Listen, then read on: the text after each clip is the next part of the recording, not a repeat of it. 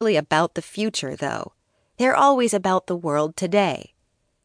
Children of Men places its jaded protagonist in a situation that seems hopeless and challenges him to develop compassion and courage nonetheless. That's a story and an exhortation as old as time itself. Now seems like a great time to revisit it.